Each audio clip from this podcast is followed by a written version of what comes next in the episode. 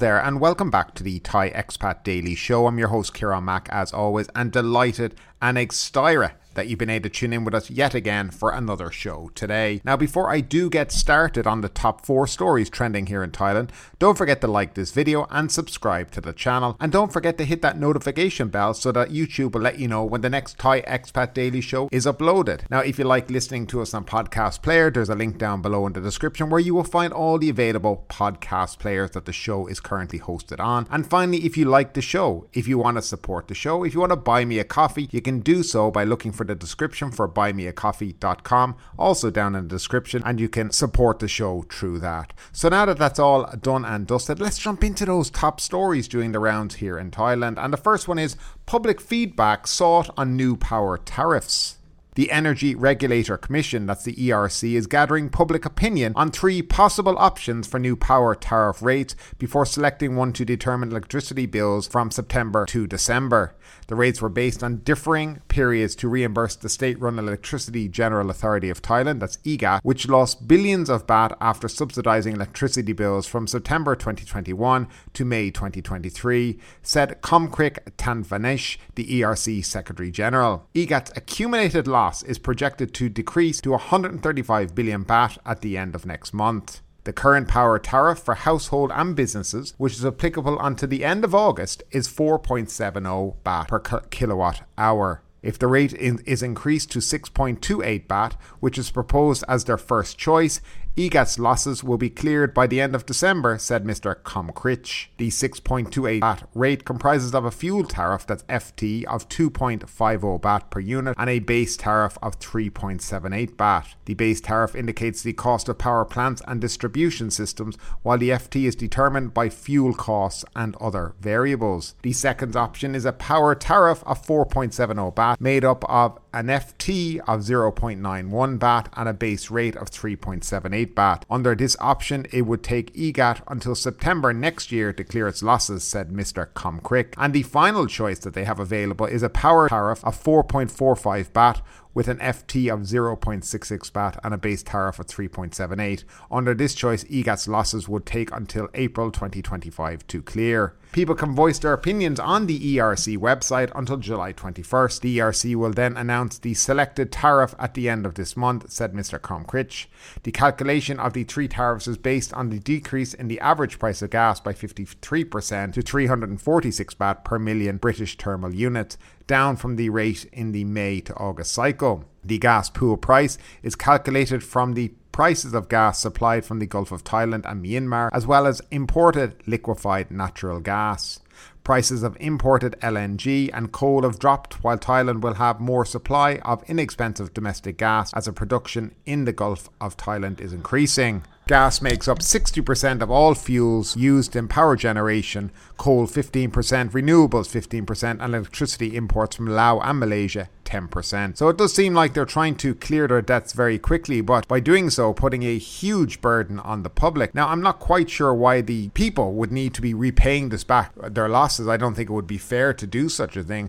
And I think anybody who goes onto this website will definitely be probably choosing the lowest uh, rate to pay back, clearing their debt by April 2025. Now, I thought EGAT were a state run organization, therefore, it is owned by the people and running it at a loss during these these you know times where people were under a lot of pressure in terms of electricity bills and the huge increase and then asking them to repay it back seems as i said very unfair. Hopefully some common sense comes true here because i just don't think the common person or, or anybody could be paying 6 point something baht per kilowatt hour here in the country. I mean people are struggling as it is so I mean, let's hope a little bit of common sense prevails in this. Now, moving along to another story which I always harp on about road safety, but it's in relation to Phuket.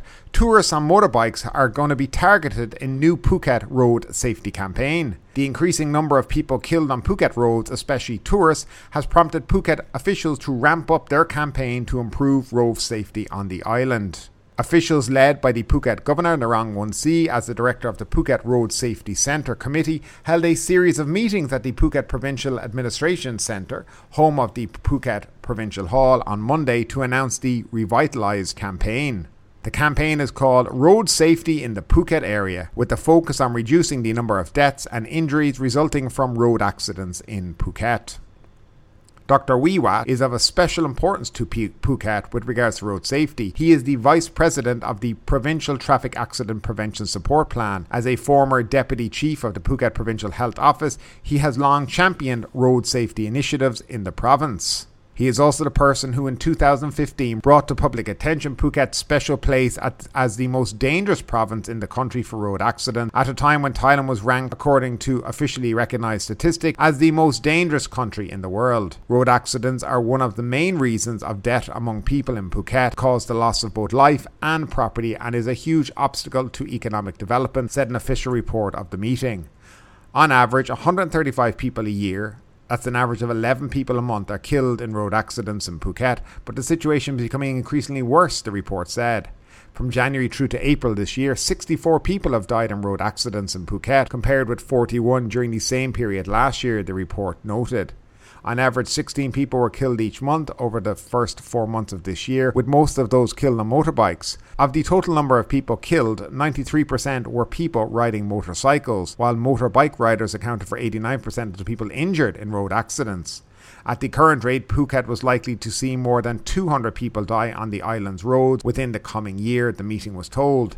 Now, in response, all government departments and agencies on the island are to enforce heightened measures to improve road safety officials are to launch awareness campaigns calling for 100% helmet use by all people riding on motorbikes, for all people in cars to wear a seatbelt, and for people to not speed or drunk drive and to slow down when approaching pedestrian crossings, and to give ambulances and emergency vehicles clearance to pass unimpeded. The policies must be made in writing by the head of each department, it was noted. Of note, the Royal Thai Police have issued a public notice warning motorists from that from July 1st, police will be enforcing the 100% helmet use law with 100% use, meaning that the chin strap must be used when wearing a helmet. Motorbike riders caught not wearing a helmet face a fine of up to 2,000 baht and having one point deducted from their license, the Royal Thai Police warned. Now, rentals to tourists was another issue. Car and motorbike rental operators were singled out to ramp up their efforts to make sure that the tourists renting their vehicles have the correct licenses and are aware of the road safety laws and the dangers on Phuket roads. Motorbike rental operators were especially asked to make sure that tourists renting their motorbikes could safely operate one. A special meeting of dozens of rental operators was held on Monday at the offices of the Phuket Provincial Administration, where officials recognised that many of the foreign tourists who come to Phuket use rental cars and motorbikes to visit various attractions in the area. From January through April this year, 24 foreign nationals were killed in road accidents in Phuket, the rental operators were told. Nine of those killed were Russians, four were Myanmar nationals, two were Danish nationals. All of them were killed while riding motorbikes. All rental operators were asked to ensure that the people renting their vehicles had the capability to safely control the car or motorbike they were renting. They must also ensure that people renting the car or motorbike were told that they must obey all tra- traffic road safety laws, especially that motorbike riders and passengers must wear a helmet at all times. In launching the new campaign, officials were asked, especially for Phuket people, to be a good host and a good role model for tourists by practicing safe, disciplined driving for tourists to follow. So, that is quite an interesting meeting. I mean, basically, we know all of this. This is common sense. The main issue in Phuket, well, there's a number of things. Firstly, is law enforcement or the lack thereof. Simply put, that Thais are not pulled over for not wearing helmets. That's the truth. And this idea that since July 1 they've been going around, you know, with this 100% helmet thing, that's not true. Simply put, I could tell you today I was in Phuket. I could count. I couldn't count on one hand. There were so many people with no helmets on driving around, and there certainly were no police on the roads to ensure that this was being stopped. So when they talk, it is all talk. This is for the media that they do this. This is the reason they have these, but there'll be no real improvement for it. Again, in relation to tourists here on the island, if they want to make things better, Firstly, all tourists who are renting a motorbike must have the correct license, and any operator giving a motorbike to somebody without a proper license, and that is, by the way, an international driving license for a motorbike, not a car, for a motorbike. And if you're caught doing it, you should lose your license. You should be shut down.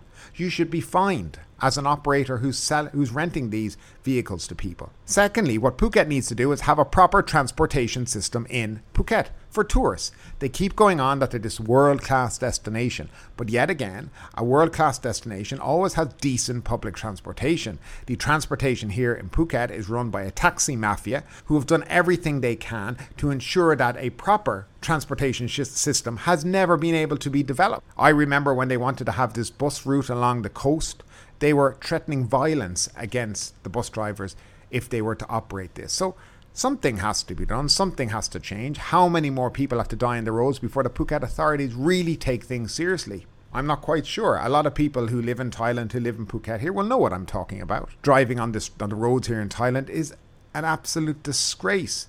There are no rules and regulations. How often has anybody who live here ever seen a dangerous driver on the road being pulled over by a cop who's on the road patrolling? Simply put, it doesn't happen. People get away with literally murder at times on the roads because there's no law enforcement here. On occasion, you might find the highway patrol out and about with some speed cameras. But even at that, it's been poorly done, and it's certainly not done in every province. So things do need to change around the country, or they're going to continue to have these ridiculous figures of death and carnage on the roads. And I just don't want to see that for Phuket.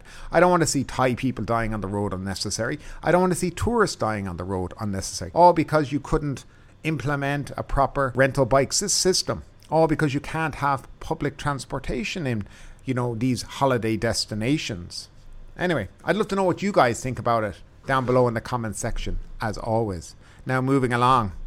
A Thai senior immigration officer vows to purge the country of all overstayers within three months. This is going to be a tough one. Immigration Bureau Commissioner, Police Lieutenant General Pak Pumpitat held a seminar on Thursday to equip immigration officers with the necessary skills to effectively address the issue of overstayers. Within the next three months, the number of overstayers should be reduced to zero, as they are more likely to engage in criminal activities which can adversely affect Thailand's tourism industry, the police lieutenant general said.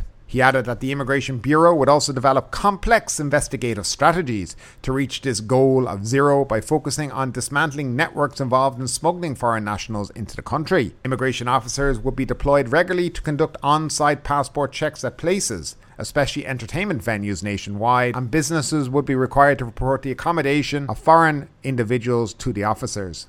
Thai law allows random checks of foreign nationals to ensure they are legally residing within the kingdom. It is also the law to have legal identification on one's person at all times. Police Lieutenant General Pakphumpipat believed that in the future the database of the Immigration Bureau on foreign people within the kingdom would be greatly strengthened. This would allow immigration officers and police officers to be able to track foreign individuals whether they were lost or had committed a crime within one to two days, he said. The plan will also utilize smart cars, which are equipped with advanced camera face recognition technology connected to the Thai immigration database, constantly scanning faces of pedestrians and bystanders to identify those on overstay. This technology has been utilized successfully in busy tourist areas that also had many problems with overstaying, like in Phuket and Pattaya. Penalties for overstaying differ based on the period overstayed, but often include deportation at the overstayer's expense, fines, blacklisting, and detainment at the Immigration Detention Centre in Bangkok until one is deported. So, this is the latest strategy, the latest words coming out of the Thai immigration. I, for one, believe anybody overstaying in this country should be kicked out should be caught. But I do believe that it's a sounds a lot it's a lot easier than they're making out, especially for these overstays you see that are caught with 300 days overstay. They've come into the country, they received the, you know, and, and people who come to Thailand, you will understand this. When you come into Thailand, you come to the immigration desk, you have your fingerprints taken, your face is scanned, your passport is swiped, all the details go in, you get a stamp in your passport. That stamp, by the way, goes into their system. When that stamp expires and that person hasn't left, surely that's flagged in the system to say this guy is now on overstay. He never left the country because when you leave the country here in Thailand, you go through the same thing fingerprint scanned, face scanned, passport swiped, and you're stamped out of the country. So they should have a list of people who have overstayed their visa as an, and who are currently still here in Thailand. So it shouldn't be that hard to put together a list to go after overstayers. It seems they're making it rather complicated or they just enjoy spending money on technology.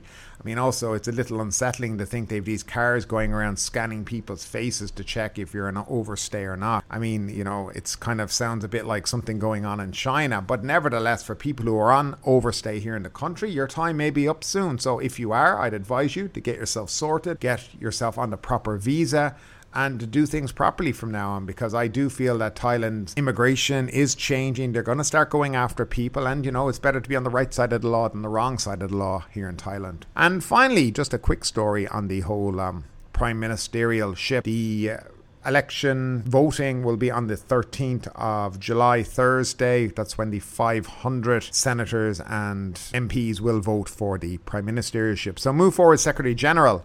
Chaithawat Tulathon is scheduled to have a meeting with the new House Speaker to discuss the possibility of allowing sufficient time for the party's leader and prime ministerial candidate to present his vision speech and to allow MPs and senators to question him about the party's more controversial policies. Chaithawat said today that this proposed process, as the first joint sitting of Parliament to select the Prime Minister, scheduled on July 13, will help clear up any misunderstandings or misconceptions among parliamentarians over the party's policies before they vote. Many senators and MPs are against the party's publicly announced policy to amend the Lese Majeste law and have vowed to vote against or abstain from voting for his candidacy. Chaithawat said he hopes Pita will be selected in the first sitting, adding that he is confident that most senators want to give a chance for the country to move forward. He admitted, however, that he does not know how the senators will vote because most of them have remained tight lipped on the matter. Now, regarding the Lese Majeste issue, which is the main concern of most senators, Chaithawat, Pita, and other and the other core members of the party will try to explain the party's position publicly, hoping that their clarification will be conveyed to the senators by the media. The Move Forward Party Secretary General said it is not unusual for the other parties to nominate their prime ministerial candidate as well, adding that it is not, however, the right time to talk about a candidate from the Pheu Thai party. Now, in relation to this, uh, there's many, many stories, many, many articles about how many senators actually he has that may vote for him we heard from the Bangkok Post, who seem to be writing any old crap they can find these days. One story in favour of Peter, the next one against them. I mean, I, I don't understand that paper and what exactly they're up to. But nevertheless, they had a story last week with a senator saying, "Oh, you won't. He's not going to get five senators." I had a guy I know. He's a journalist here in Thailand. He's a Thai journalist, and he sent me on some footage of another senator saying that Pita probably had about hundred senators who are going to vote for him because they're kind of getting a bit tired of all this thing and being blamed as well for not letting the country move on and move forward. So it'll be interesting to see how many he gets. Again, that will be on Thursday, 9.30 in the morning. So we should know, I think, by about noon if Peter will be the next Prime Minister. But then even if he is elected, he still has all these issues in relation to his shares in ITV and uh, he's under investigation for something else. So it's hard to know what's going on. It's hard to know if the country will start to move forward. But all this kind of delaying and uncertainty is certainly not doing the economy any good and the spirit of the Thai people. But anyway, that is it for today. I hope you enjoyed the show. Have a great day. Stay safe out there, and we'll see you in the next couple of days. But ultimately, with this story or anything else that stood out to you today, I'd love to know your thoughts in the comments down below. Because yes, this is a new show, but it's also a conversation. Now keep that conversation going. Make sure you like this video, subscribe to the channel, share the video, and do all the good stuff that does help that YouTube algorithm. But ultimately, my name is Kieran Mack. You've been listening to the Thai Expat Daily Show, and we will see you next time.